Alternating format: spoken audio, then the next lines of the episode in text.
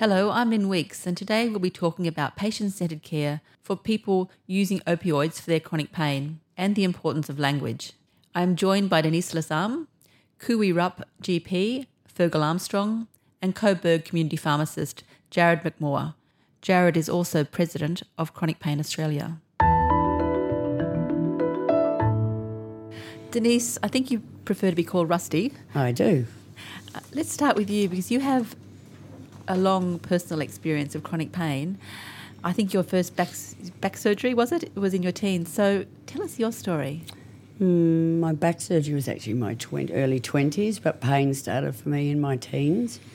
Um, lower back pain, I was about 15 or 16. And I went to the doctor and was sent to physiotherapy and those kind of awesome things and had traction and mm, those were the days.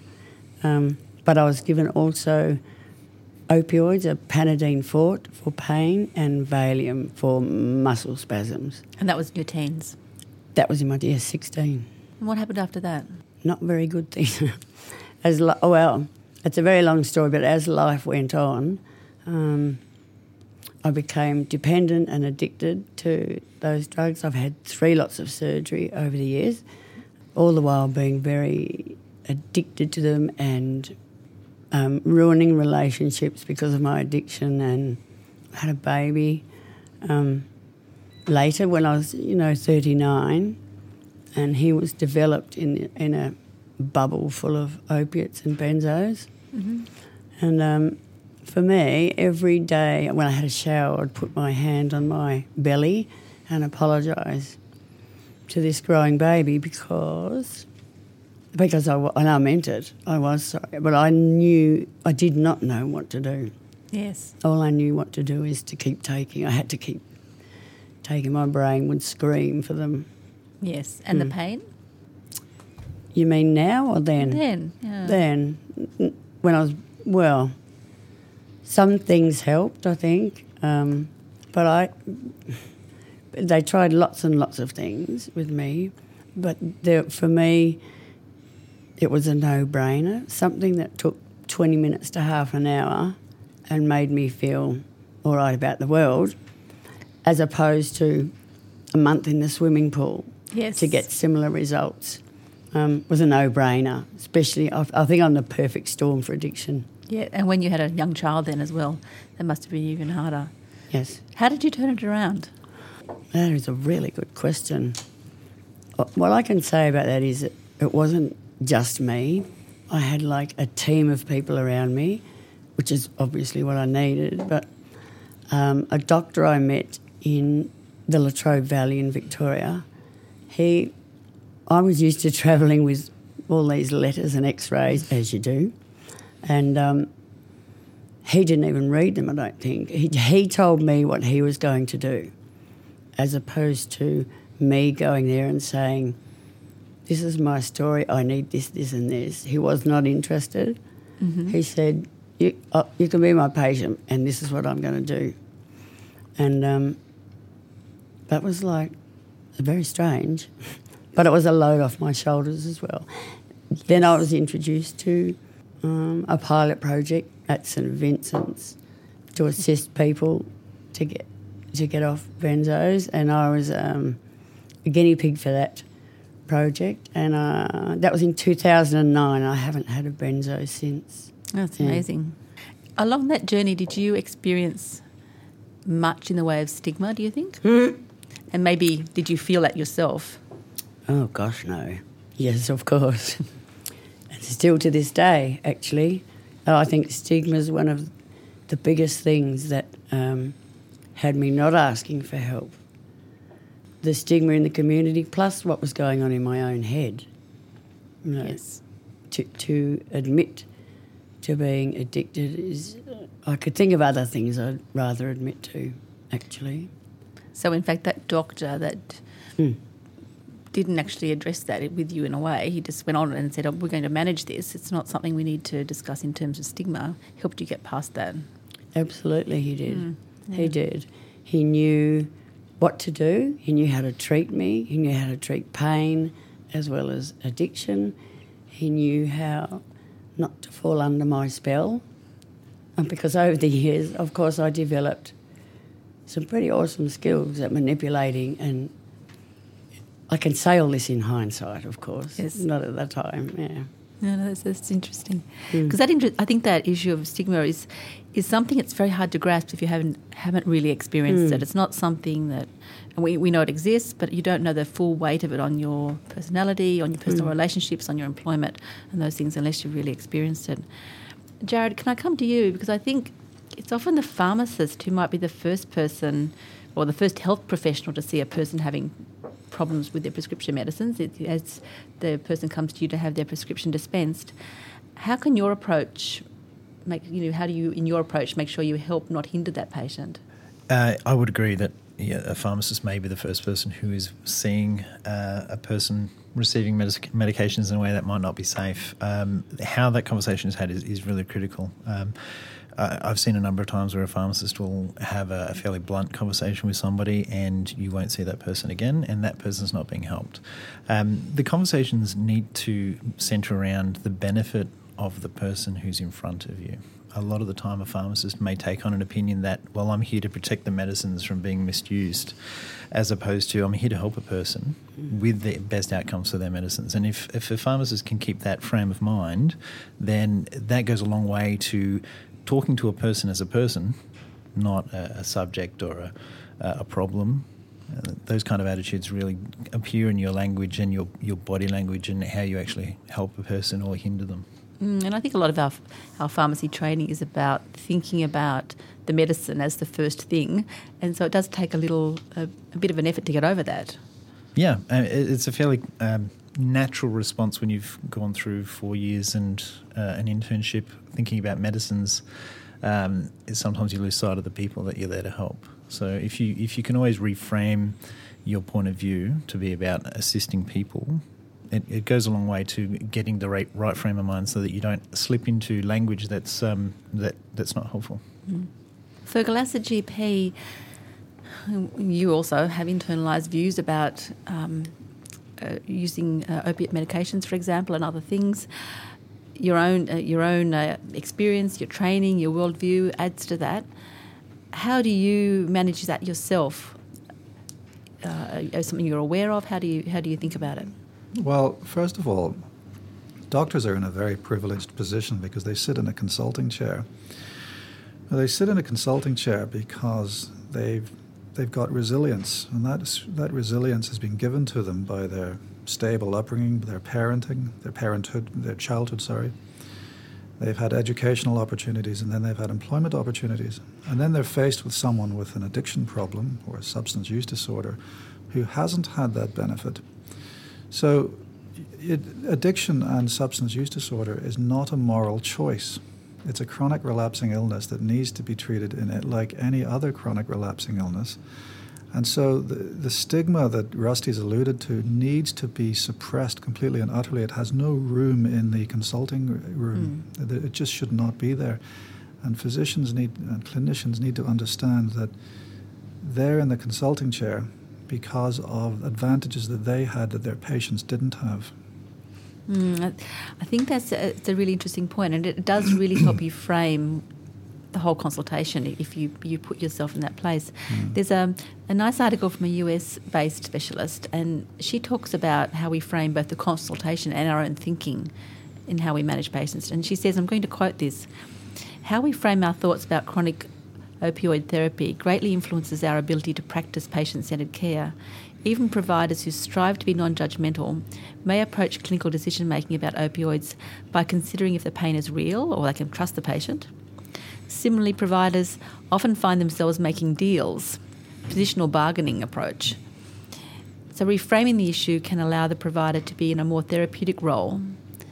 Pro- providers can use a benefit to harm framework, and this approach focuses decisions and discussions on the treatment, not on the patient. So, I think that's a, a an interesting way to think about it that we bring this back to benefits and harms and we bring it back to conversation of safety. Fergal, does that resonate with you? Oh, absolutely. The the the whole issue of prescription opioid and benzodiazepine management has to now revolve around safety. And with the advent of SafeScript, the the discussions on safety are actually so much well more informed. So for me, SafeScript is now a tool that shines a light on the safety issue around uh, prescribing for patients. Um, and I, I, like the point that the author is making that uh, judgments about whether or not the patient's in pain and whether or not that patient's pain is real, that's a very telling sentence because to say that somebody's pain is not real, it's all in your head, well, quite frankly, all pain is, in, is experienced in one's head. And I think in this context, in the context of use disorder, the boundary between uh, nociceptive pain, physical pain, and psychological distress is very blurred. And I think the skill in any consultation is to actually make that discussion or, or broach that subject with the patient and then to, to be able to have a meaningful discussion onto the way forward with the information that is available to one from SafeScript. What about for the pharmacist, Jared? Because, um, as you said, they need to be thinking about what's right for this patient, the person in front of them, so that's a big step forward.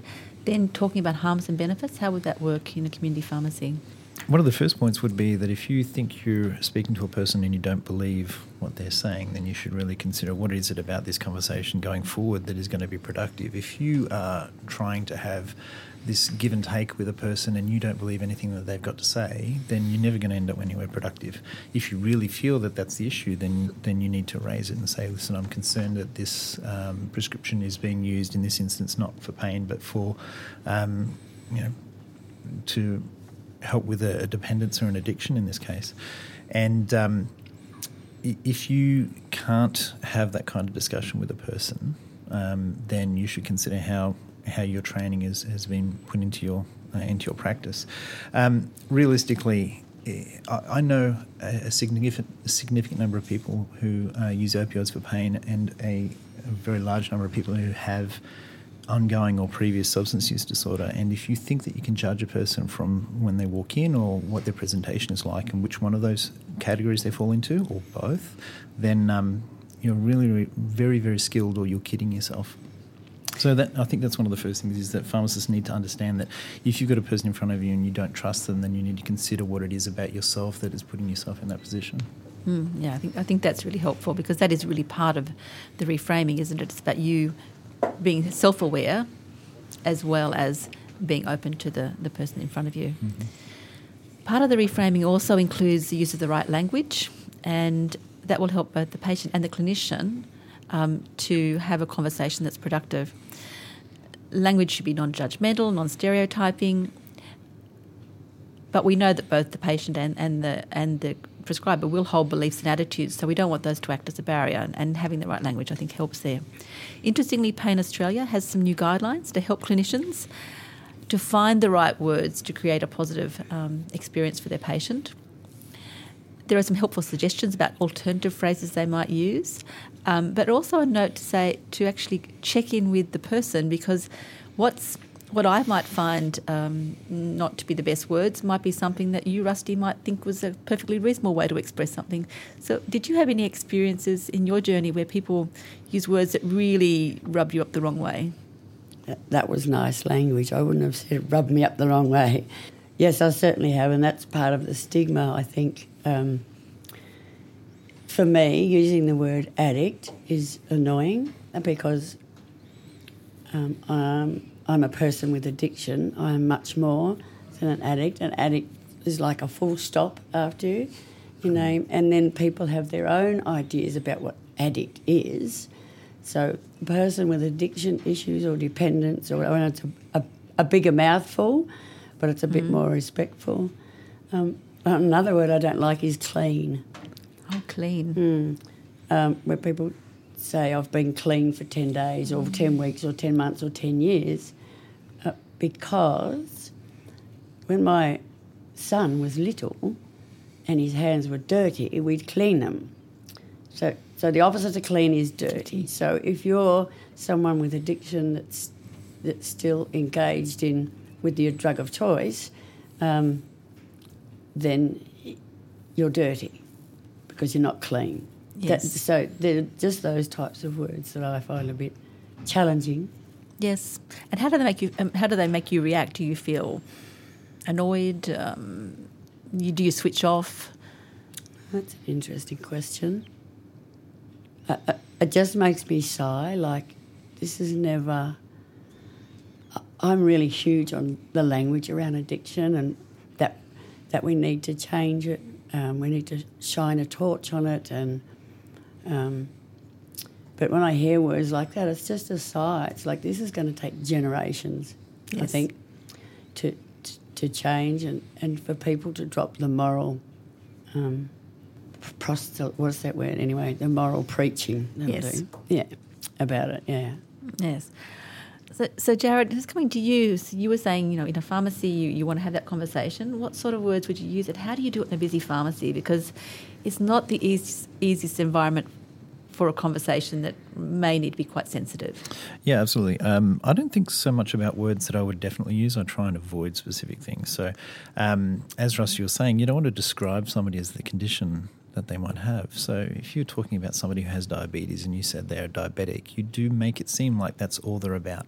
And you're only interested in, well, they've, they're here with diabetes and I'll deal with that and, and they'll go away and things like that. So, trying to ensure that your the language that you use is not um, is not taking away agency from the person who's in front of you.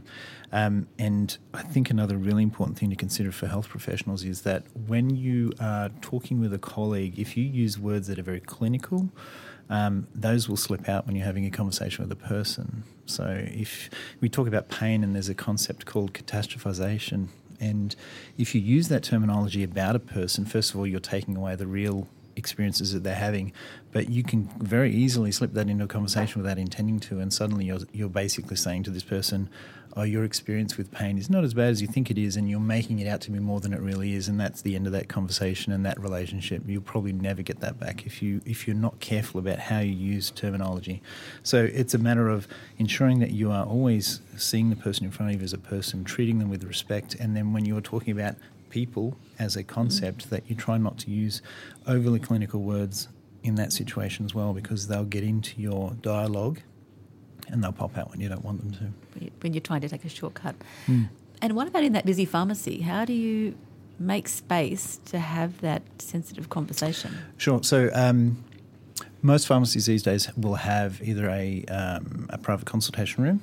Will certainly will have a, a space that is a bit more isolated from the rest of the of the people who are waiting to be um, served or provided with advice. It's important though to remember that uh, if you say to a person, "Listen, we're going to have a conversation. We'll go to this um, uh, consultation room," the person might say, "Why am I being singled out and taken into the room when nobody else is waiting here has been taken into a room.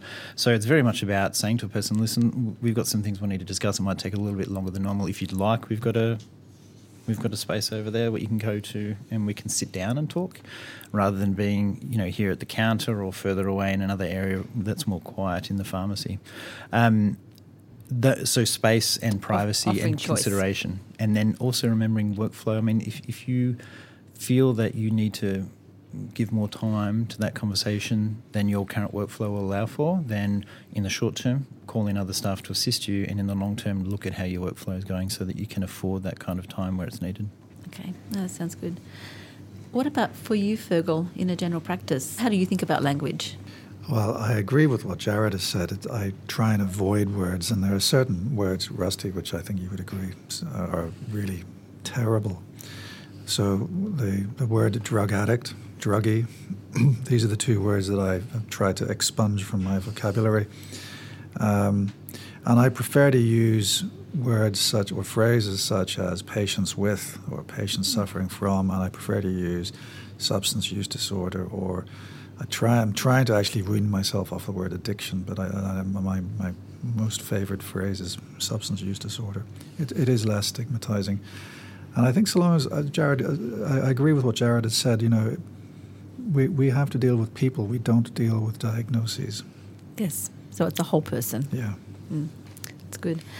So I guess on that theme, how do you bring? How do you have a? dec- How do you do, make a decision with the person about what their treatment options might be? Whether that's to start an opiate for chronic pain or to move on to managing a problem that might have come from taking prescription medicines over time.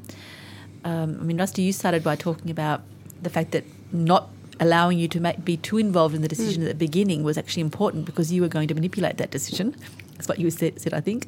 Um, so how do you manage that, but at the same time respect the person and actually make sure they have the right amount of say in the decision? So maybe you first, Rusty, can tell us what you're think, thinking about that. Um, for me, I think don't don't be um, pussyfoot around us. Like black and white, not too much information, especially if the brain's craving, and use you know simple sort of language.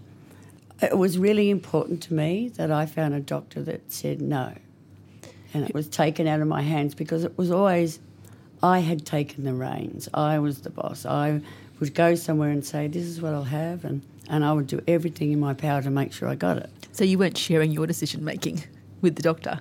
In Oh fact. no, no. And I was in a. It's a regional town. The choices were well, choices were him or him. Yep. Um, so they were limited, but thank goodness out there in the Latrobe Valley, I found someone who knew what he was doing. Doesn't mean he's not compassionate. It means he cares beyond how his feelings. Most people dance around their doctors too.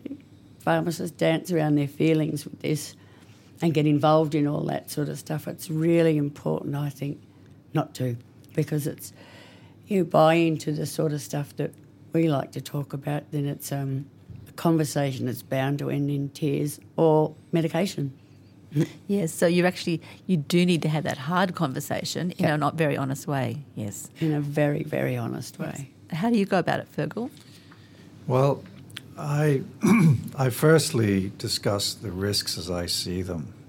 So, a patient who is requesting drugs, potential drugs of dependency, needs to understand the risks of that uh, request, both in terms of the risks of the drugs themselves, but also in terms of the risks of their potential comorbidities like heart disease or lung disease. And then there has to be a discussion about the risks of, uh, of uh, dependency itself. So I will bring up the risk of dependency in, in my consultations. Having then identified the risks, then I would then agree a management plan, which is all about harm and minimization. And again, that is informed by SafeScript, thankfully these days. But harm minimization does not mean abandoning the patient. Mm. Harm minimization means developing a treatment plan with boundaries that reduces that patient's risk over time. And the third thing is that the, the, the harm minimization plan has to be tailored to the patient because there's no one, one size fits all. Finally, the, these discussions are an opportunity of, to engage in a certain amount of self reflection whereby you know what you have to ask yourself you know why are we making the statements that we're making? Why are we making the decisions that we're making? Are we being judgy? Am i being judgy and Rusty, you said something that triggered in my mind. I wanted to say something about the right or fight response. You know, do, do, we take the time to fight the patient? And by that I mean, do we take the time to discuss the patient's views, do the risk assessment, set up the plan, or do we simply want to escape and write the prescription? Yes, So- so again, it's about that hard conversation and yeah. being, I guess, courageous enough to have the mm. hard conversation Yeah. because it won't be comfortable for mm. either party, but it's a really important conversation and maybe one that SafeScript can help us have and uh, stimulate us to have. Mm, definitely. Thank you.